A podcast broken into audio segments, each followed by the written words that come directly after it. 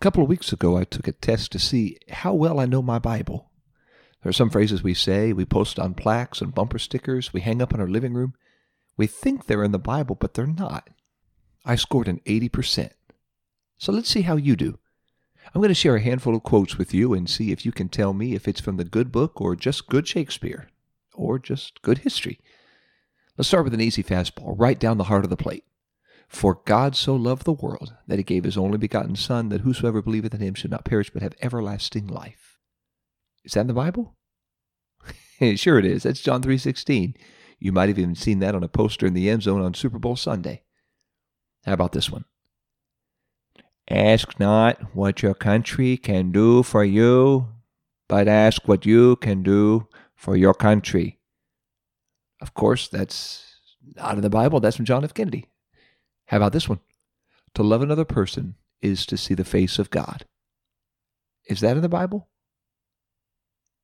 If you said no, you are right, because that was Victor Hugo from Les Mis. Here's another one. A feast is made for laughter, and wine makes merry, but money answers everything. Is that in the Bible, or is that just good sage wisdom? If you said Bible, you are right. That's found in Ecclesiastes. Here's one we hear a lot For money is the root of all evil. Is that in the Bible? It's close, but it's a misquote. The love of money is the root of all evil. Here's one for all of our fellows out there. The man whose hair has fallen from his head, he is bald, but he is clean. Now, is that scripture? Or did a follically challenged man write that just to cheer up the troops? Well, if you guessed that was in the Bible, you are absolutely right. That is in the Bible. That is Leviticus 13:40. So there you go. Last one. God helps those who help themselves. A lot of our grandparents used to say that one, but is it scripture? And if you said no, you're right. That was our friend Ben Franklin who said that. How did you do? Did you get them all right? There are a lot of quotes we hear that sound like they're from the Bible, but that last one, that one does get used a lot, especially by grandparents or parents who tell their kids, hey, you know, God helps those who help themselves. That's in the Bible. But here's a principle we do see all throughout the Bible, even though the verse is not there. God helps those who can't help themselves. And I want to tell you a story all about that right after this. Good day to you, Simplify listeners. You are listening to LJ Harry, and you are listening to God Helps Those Who Can't Help Themselves on Simplify.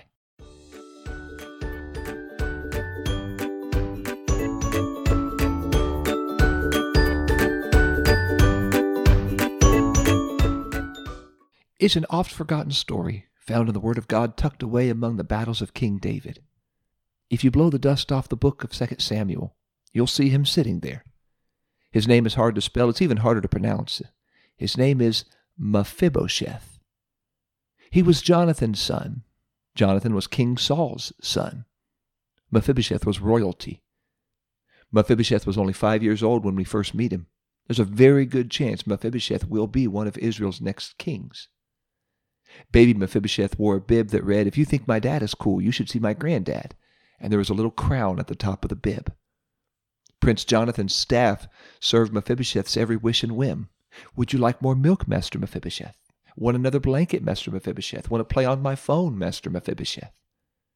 As long as Mephibosheth lived well, he may be the heir apparent to his granddad and his dad.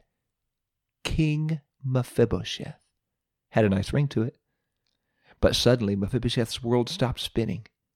There was war between the Philistines and Israelites.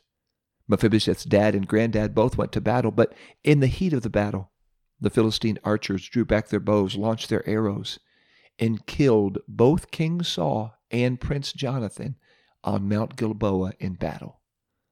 In one battle, Mephibosheth lost his dad, his granddad, Israel lost their king and their prince.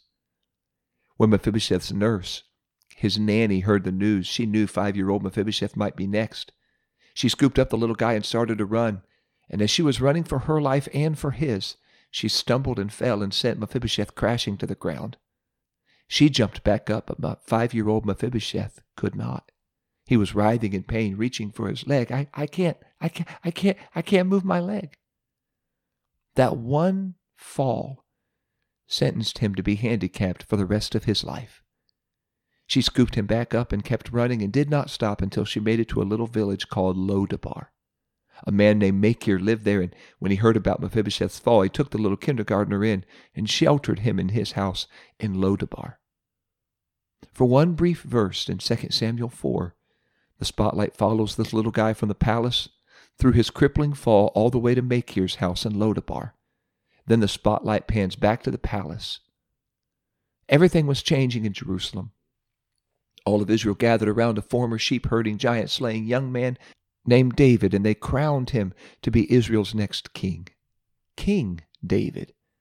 Now that really had a nice ring to it. For 20 years, life was turning up roses for David in Jerusalem. Israel grew to nearly 10 times her original size. David was winning his wars until he finally brought Israel to a time of peace. But during those 20 years of his legendary leadership, David could not escape one promise he made to his best friend Jonathan. Jonathan knew his family was as good as gone when he was gone, so he asked his best friend, soon to be King David, to be kind to his family. And one day during their morning briefing, David was asking questions like he always did. How's the economy? Oh, your master, the economy is booming. We've got more money than we know how to spend. In fact, we just built a bowling alley just for left handed bowlers. That's how much money we've got. How's the army? Oh, the army's doing great. They're a little bored with the whole peace thing and all, but barbershop quartets are popping up all over the ranks. They're, they're doing just fine. Then, after 20 years of sitting on the throne, David asked his next question Is there anyone left of the house of Saul I could show kindness to for Jonathan's sake. Everything fell silent. You could hear a needle drop into a haystack. David's advisers looked up from their clipboards. Kindness? To Saul's family? Is there anyone left? They looked at each other, flipped through the clipboards. Where did this come from? This isn't on the agenda. Aren't all Saul's family members dead? It's been 20 years. And one of the advisers remembered one of Saul's servants named Ziba. They ushered him into the throne room, and David asked, Is there still someone of the house of Saul to whom I may show the kindness of God? Now, this was unusual. Why would this king want to be kind to his predecessor's family? His predecessor was not kind to him at all. Ziba searched his mind until he remembered someone. He said, Yeah, yeah, there is somebody. Jonathan still has a son alive, or I think he's alive. He's he's been twenty years, but he's lame in both his feet. Your Majesty, all due respect, this guy's still alive, maybe, but if he is, he's crippled. You don't, you don't want him. Where is he? Sir, you don't understand. Look around. Whom do you see? You see generals, the wealthy, the wise, the brave, King David. This is the palace. Only the elite walk these floors. This boy can't even walk. That label of lame followed Mephibosheth around like a shadow. Where is he? Please, sir, listen to me. He has no money, no education, no formal training. It's been 20 years since he lived here. He's probably scruffy, scraggly. I mean, I mean, who even knows what he looks like, what he smells like? But David didn't ask if there was anyone wealthy or wise or worthy. He just asked if there was anyone who needs a little grace. I hear the same call from our King. Is there anyone listening to this episode who just needs some grace? Is there anyone who fell years ago, maybe decades ago, who can't help themselves back up, but they need God's grace? You don't have to be wealthy, you don't have to be wise, none of us will ever be worthy. But nearly 2,000 years ago, while Jesus was suspended between heaven and earth on a cross for six hours, he was simply asking, Is there anyone who needs some grace? Is there anyone who needs to be redeemed? Is there anyone whose sins I can forgive? Is there anyone I can save? Is there anyone who just needs some grace? I'm so glad God's grace is not earned, His grace is freely given. And what I feel while sharing this story, what you feel while hearing it, is a question from the King of Kings nearly 2,000 years ago asking, Is there anyone who needs grace? David asked Ziba, Where is he? And Ziba told him, He lives with a guy named Machir in Lodabar. You know your Hebrew, your majesty. Lodabar means without pasture. Lodabar was the other side of the tracks before there were tracks. Nothing good in Lodabar. Nothing grows in Lodabar. I'm sure he looks like Lodabar. No doubt he smells like Lodabar. I tell you what, Your Majesty, you give me a little time and I will find an Ivy League grad to serve in your cabinet who will fit in better with the castle crowd. But David wasn't looking for Mephibosheth to bless him, he was looking to bless Mephibosheth. He sent a royal car service to pick him up and bring him back to the palace. And I want you to feel what Mephibosheth felt. He was sitting on Machir's couch eating Doritos, watching Judge Judy when he heard horse hooves outside the window. He craned his neck a little to look out the window, and he saw what he feared he would see for the last twenty years. He saw two big, beautiful black suburban chariots with the royal seal of King David on the door of each. He faintly remembered riding in those chariots when he was royalty. But this was it. They finally found him. He wanted to run, but he couldn't even walk. He probably wondered in that moment what took them so long. It's been 20 years. But his thought was interrupted by a loud, hard knock on the front door. We're on dispatch from King David here for. Hey, how do you how do you pronounce it? What? how's it? Mephibosheth. No answer from Mephibosheth. Maybe they'll think he's not home and they'll go away. Maybe they'll think they got the wrong house. Another knock. We have royal orders from King David to bring Mephibosheth, are you sure? Uh, Mephibosheth with us back to Jerusalem. They mumbled for a while, then the door swung wide open, and there they were.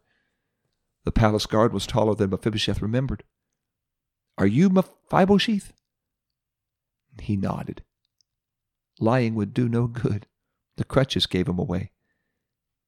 Now, if you were Mephibosheth, how would you feel? They lifted him into the chariot, snapped the reins. The horses broke into a gallop and left Machir's house and Lodabar in the dust. That was the last he would taste freedom. Yes, he was crippled. Yes, he was a fugitive, but he was still alive.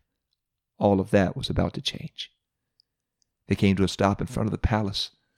They opened the door, pulled Mephibosheth out, and with one guard on each side, helped him to the throne room. It was bigger, it was nicer than he remembered. Mephibosheth liked what David had done with the place.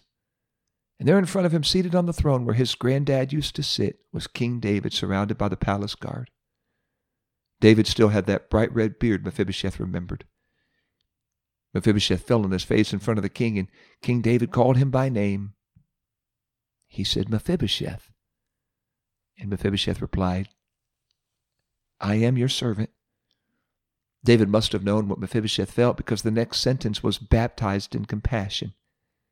David calmly, kindly said, Fear not, for I will surely show you kindness for your father Jonathan's sake, and I will restore to you all the land of your grandfather Saul, and you will eat at my table continually.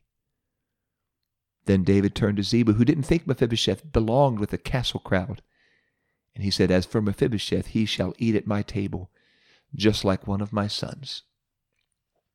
King David adopted a 25 year old paralytic who could offer him nothing as one of his sons. King David adopted Mephibosheth, not because Mephibosheth deserved it, but because he needed it. And 2 Samuel closes with So Mephibosheth dwelt in Jerusalem, for he ate continually at the king's table, and he was lame in both his feet. What amazing grace! If you don't think you belong in God's church because you see it as a place for the perfect, you don't understand grace.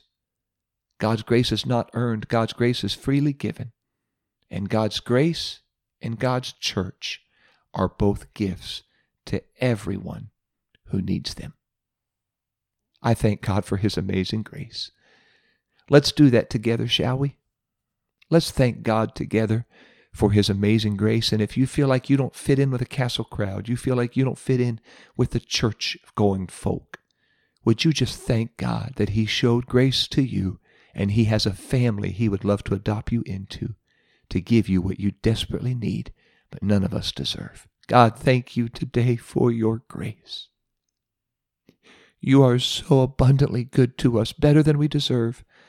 I thank you this day for your kindness and your goodness and your grace. When I see what David did for Mephibosheth, it's a portrait of what you have done for us and what you do for us. I pray for everyone listening, whether they have walked with you all their life or they have fallen and they feel like they don't belong. I pray, God, you would show them grace.